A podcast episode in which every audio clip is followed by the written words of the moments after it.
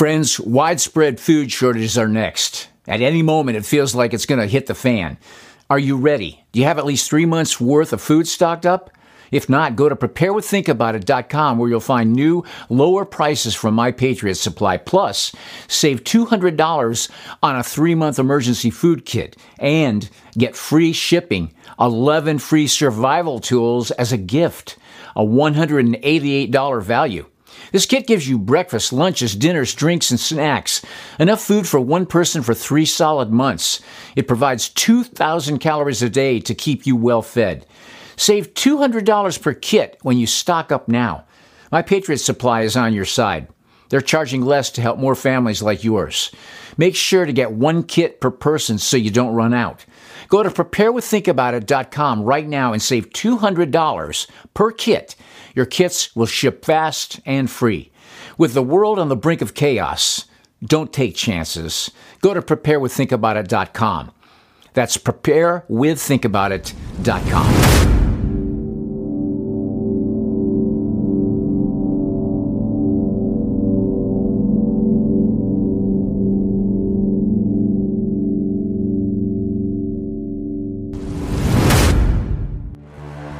In 2020, Klaus Schwab of the World Economic Forum warned of an impending cyber attack that will take down all of society. We all know, but still pay insufficient attention to the frightening scenario of a comprehensive cyber attack, which would bring to a complete halt to the power supply transportation, hospital services, our society as a whole. In 2022, Joe Biden stated that sending tanks to Ukraine is called World War III. The idea, the idea that we're going to send in offensive equipment and have planes and tanks and trains uh, going in with American pilots and American crews, just understand, don't kid yourself, no matter what you all say. That's called World War III. Earlier this month, managing director of the World Economic Forum, Jeremy Jurgens, says that a catastrophic cyber event will likely occur in the next two years. The most striking finding that we found is that 93% of cyber leaders and 86% of cyber business leaders believe that the geopolitical instability makes a catastrophic cyber event likely in the next two years. This far exceeds anything that we've seen in previous surveys. This week, a German foreign minister casually stated that they are at war with Russia. And therefore, I've said already in the last days yes, we have to do more to defend Ukraine. Yes, we have to do more also on tanks. But the most important and the crucial part is that we do it together and that we do not do the blame game in Europe because we are fighting a war against Russia and not against each other. Thank you. President Joe Biden responds by sending 31 M1 Abrams tanks to Ukraine. That today, today I'm announcing that the United States will be sending 31 Abrams tanks to Ukraine. And now all of the media is warning of nuclear war or a Russian cyber attack. That'll be the first time they actually discuss it in Congress. When we are hit with a massive cyber attack from Russia in response. If you are not suspicious by now, then you are not paying attention. Our government is not at war with Russia.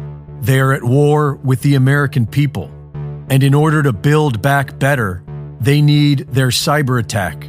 Now they have a cover story, and the media is sticking their finger into the PTSD wounds of all Americans so that we do nothing but sit at home in fear and wait for the end.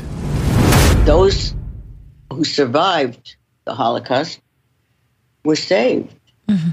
They were rescued by the Allied forces, including the Russian the American and the British.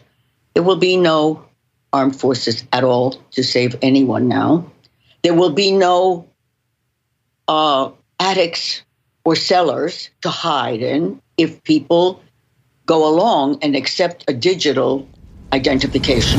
Yes, uh, I was born in 1937 in Romania, and in 1941, my family was evicted from our home and we were deported to a concentration camp in Ukraine. Uh, my father died there before I was five. I was in the camp actually for three years. Uh, this was not a death camp. It was a kind of camp where they left you to starve. Mm. Uh, nothing was given out, it wasn't regimented. But the fear of death was always hovering there because there were lists that would be put out periodically. And if you were put on the list, you could be sent to a death camp or a slave labor camp. And how were you able to escape that situation? Well, uh, in 1944, when the Nazis, uh, the final solution was in full swing, uh, they were going to evacuate all the camps and exterminate all the Jews.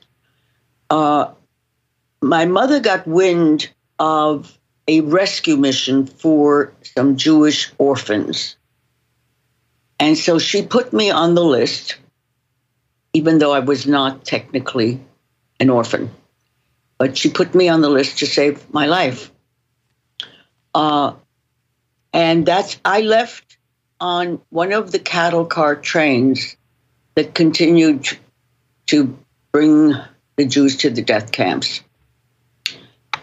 Uh, en route, one of the things that I remember very vividly and very painful, uh, we were actually allowed to get off once to relieve ourselves. Those who were en route to the camps were never allowed that luxury. And when we got back, one of the children, although she really wasn't a child like the rest of us, she may have been 18 or something like that. She came back, she found a baby in the ditch. And she wanted to take that baby, to save the baby. And they wouldn't let her. And they beat her off the train. And I watched in horror because I knew, I knew that they would both die. Either they'd be shot or just left to die. Mm. And I was just so horrified because I realized that I couldn't do that. I knew that I couldn't do that. I couldn't risk my life that way. And I realized that what she was doing was, you know, beyond what what I could. So I always had kind of a feeling of being selfish. Uh, yeah, it's six, six and a half. You see, the Holocaust didn't just happen overnight. Hitler took over control in January of 1933. The exterminations didn't begin until 1941 42. But during those years that led up to the final solution, uh, there were stages of discrimination, of humiliation, of making Jews into demons. They demonized Jews as the spreaders of infectious diseases. Jews were demonized as lice. Uh, so when COVID was launched, because we now absolutely know that this was a laboratory manufactured uh, virus uh, the orders, the the uh, state of emergencies, and government edicts that were totally against really our health and well-being were being forced on people. And that was the way the Nazis operated. Hitler, when he declared a state of emergency, he suspended all aspects of democracy and ruled by executive order. And that's exactly what happened in all the Western European countries, in the United States, Canada, Australia, everywhere they announced an emergency and that w- and just totally wiped away all our freedom, our civil rights, and our right to make decisions about our own lives and about our children's lives. And the horror was that I saw that people were obeying, and that's exactly what the Germans did. Obedience is what essentially gives tyrants their power. Without people's obedience, they have no power. We are the many. If people would have resisted, they couldn't have gotten away with it. And when you obey, when you give that kind of power to, you know, a ruler, they're never satiated. They keep eliminating more and more of your rights until finally it's really mass murder and genocide. That's what makes it possible.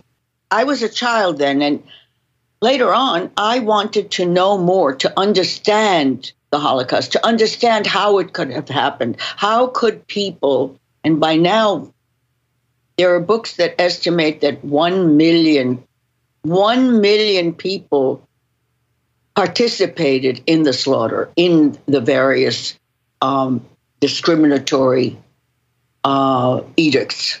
This was not just a few bad apples, a few monsters. No, the entire society was was infected. You know, and and did things that, as many people realized, they were shocked because before Hitler, these were decent people. Germany was the highest, most established, most civilized uh, country, you know, in the world. American doctors would go to Germany for postdoctoral uh, education because they were far advanced. So, how is it that an advanced society can become murderous butchers? so corrupted. And I mean, now we're seeing more escalated tensions of possibly heading into another world war situation. You have Germany sending tanks to Ukraine, uh, violating their agreements with Russia. What do you think when you see these actual physical things happening instead of all of the rhetoric, rhetoric which is acted out upon, um, but now you're seeing actual movement toward an, an actual war? What is that like to see? Well, you know, wars are not really about conflicts between peoples. Wars are about profits. And particularly, you know, the arms industry needs places to test out their new armaments, their their new killing methods. And so those there are there are corporate and dynastic interests in having one war after another. We in America have had now something like eight wars which were acknowledged to be unwinnable. Why? Mm-hmm. And this war, Germany vis-a-vis Russia, has is repeated three, four times. It's it's essentially it's like a war uh, to destroy the universe. The wars when they tried to take over Russia. I mean, this is this is a constant. Yeah. Why they do it now with nuclear weapons? I mean, that poisons the air, the earth, everything. That's lunacy. Is it especially frightening that, um, in part, why the Holocaust was able to to end, and yeah. and that we that we were able to um, stop the all of the propaganda that was happening, all of the medical tyranny. Uh, um, it was like the U.S. that came in and intervened in part to make that stop. But now we're seeing those things happen in the US. So it's like, what do you have to say about like, well, who's going to save us from all of this now? The truth is that this time there will be no saviors. At the end of World War II, there were Allied armies who came and saved people. Uh, the those who survived the Holocaust were saved. Mm-hmm. They were rescued by the Allied forces, including the Russian, the American, and the British. There will be no armed forces at all to save anyone now. There will be no uh, attics or cellars to hide in if people go along and accept a digital identification. So that's that the point you're really making is that that there will be no savior this time and so we we must save ourselves. And the way that we do that is by civil disobedience. That's what that's Correct. what you're you're warning us to do, right? I know that this is a very personal subject for you because you're you're especially passionate about the medical tyranny and and what seems to be mass experimentation on society and part of that is uh, didn't your son even have an injury from from a medication yes my son died uh, of a prescribed medication and um, new york state department of mental health tried to coerce the coroner to change the cause of death. Mm. Which we've seen that? happen over and over that, and over again in this pandemic. They they won't list the cause of death. If it if it is yes. the vaccine, they will not list it. They don't pay attention to the VAERS. And so you experienced this firsthand, but with a different medication. And you saw right. this happen. And, and what came out of that?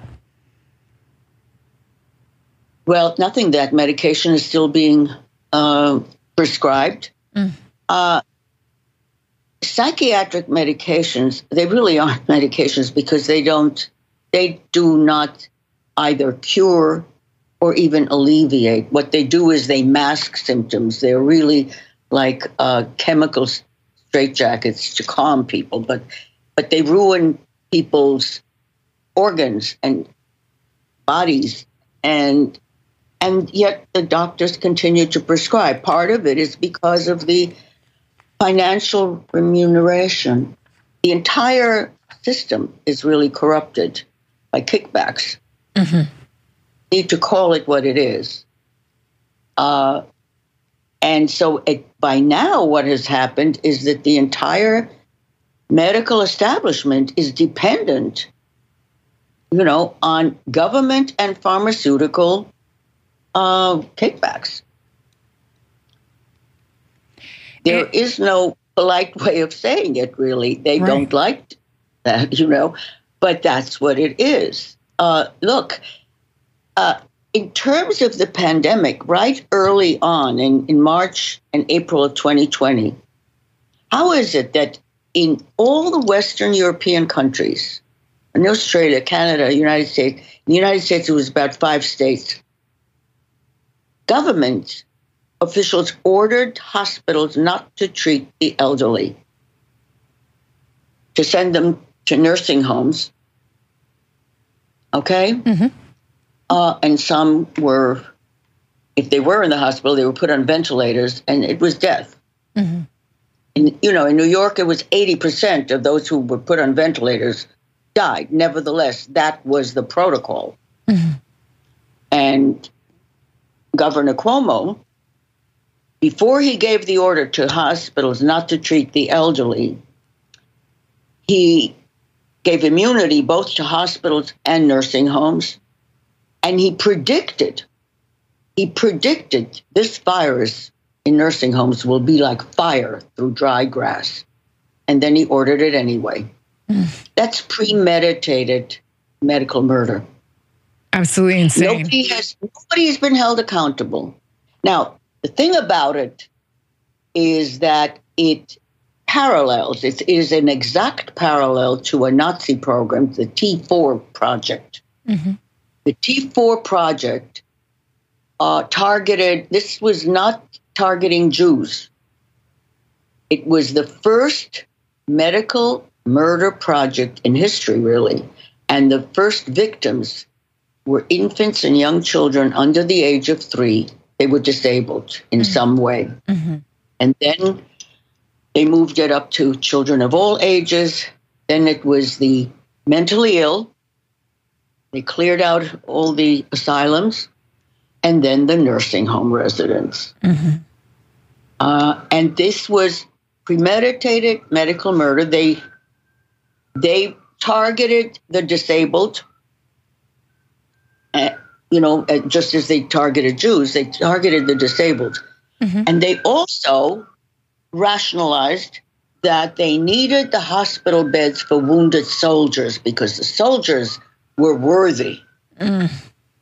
But the elderly were not. And that's exactly the mentality that still exists public health. Oh, and we're seeing it ramp up for sure, especially to our neighbors in the north, Canada, and all of the yep. efforts that they're doing to just normalize euthanization, uh, euthanizing, especially the elderly and the disabled. You're going to be covering that and so much more in your documentary, the five part series, Never Again is Now Global. Anyone can go to neveragainisnowglobal.com. Never Again is Now Global.com. You're going to be hearing from Vera Sharav, a, a survivor, and other Holocaust survivors um, are going to be yes. featured, as we showed in the trailer. Uh, curious, um, I see that you have that we are going to be hearing from other survivors. Have have you gotten pushback from any other Holocaust survivors, or or who do you feel like you've gotten the most pushback from by making these comparisons of then and now? Not yet, but you may generate it. Depends. So, so, so no, no, but no Holocaust survivors um, themselves have given you pushback. They see the similarities as well.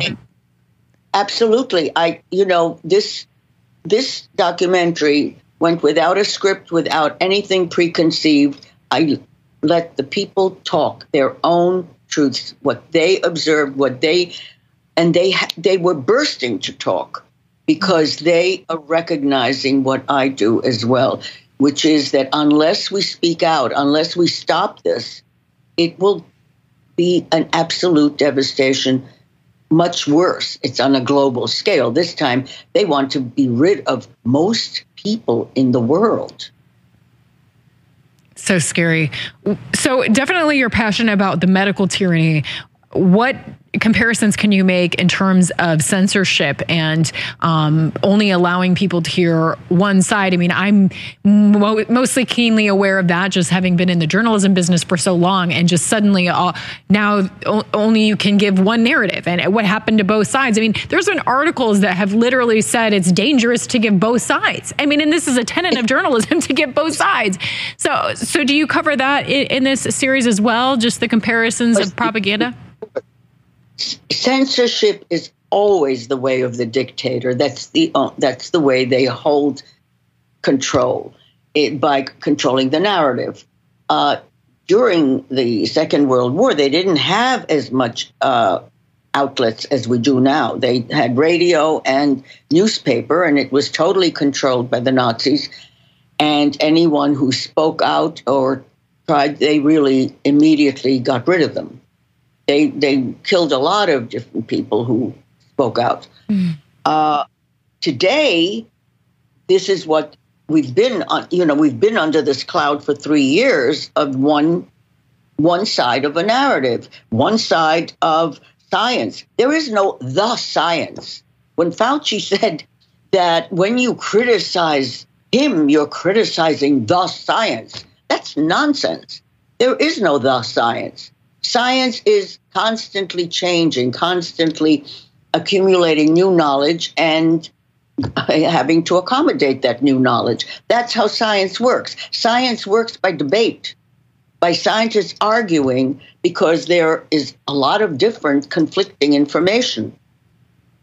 So, all of the kind of things we were told, the, the, the masks, for example, that's totally asinine. Do you know that there was a study in 1918 during the epidemic, which was not influenza either, by the way. But there was a study of hospital staff. Half of them were masked and half not. And guess what? Just as every study, hundreds of them by now have shown, masks do not prevent uh, infection or transmission of infection or anything. This is total nonsense. But what they do do is they announce, they show that you're obedient. Mm. I consider the masks that we, when we had to wear them, now we sort of don't have to, but some people still think it's the right thing to do because they were told. Mm. I consider masks the equivalent of the yellow star that I had to wear because it is not something positive for my well being or anybody's well being at all. It, it, We've been lied to. All, yeah. You know, these three years. And and you're allowed to say these things. I mean, that's what kind of blows me away is you are a Holocaust survivor. You are seeing these similarities. You're speaking out about the similarities. You've told me that you've talked to other Holocaust survivors. They're on the same page. They're like, this is happening all over again, trying to warn people. But if I go on social media or if anybody else goes on social media and dares to make comparisons to the Holocaust, we will get, oh my gosh, like either kicked off or how dare you make these comparisons when you actually have the right to talk about this. What do you think about that? Why do people come at you so much for saying, I, I have a good reason I'm saying this? I'm not trying to downplay anything that happened. What do you think about that? what they're trying, what they really are doing is they're making the Holocaust irrelevant irrelevant to history and irrelevant now. That is a crime against mm. the victims. We who have been there, uh, and those before us who are no longer here, but who were survivors, like Elie Wiesel, who was the chairman of the Holocaust Commission to the president, warned. They always said we have to remember so that it doesn't happen again, so that our antenna is out there to recognize the ominous signals before they go too far. Yeah. That was then.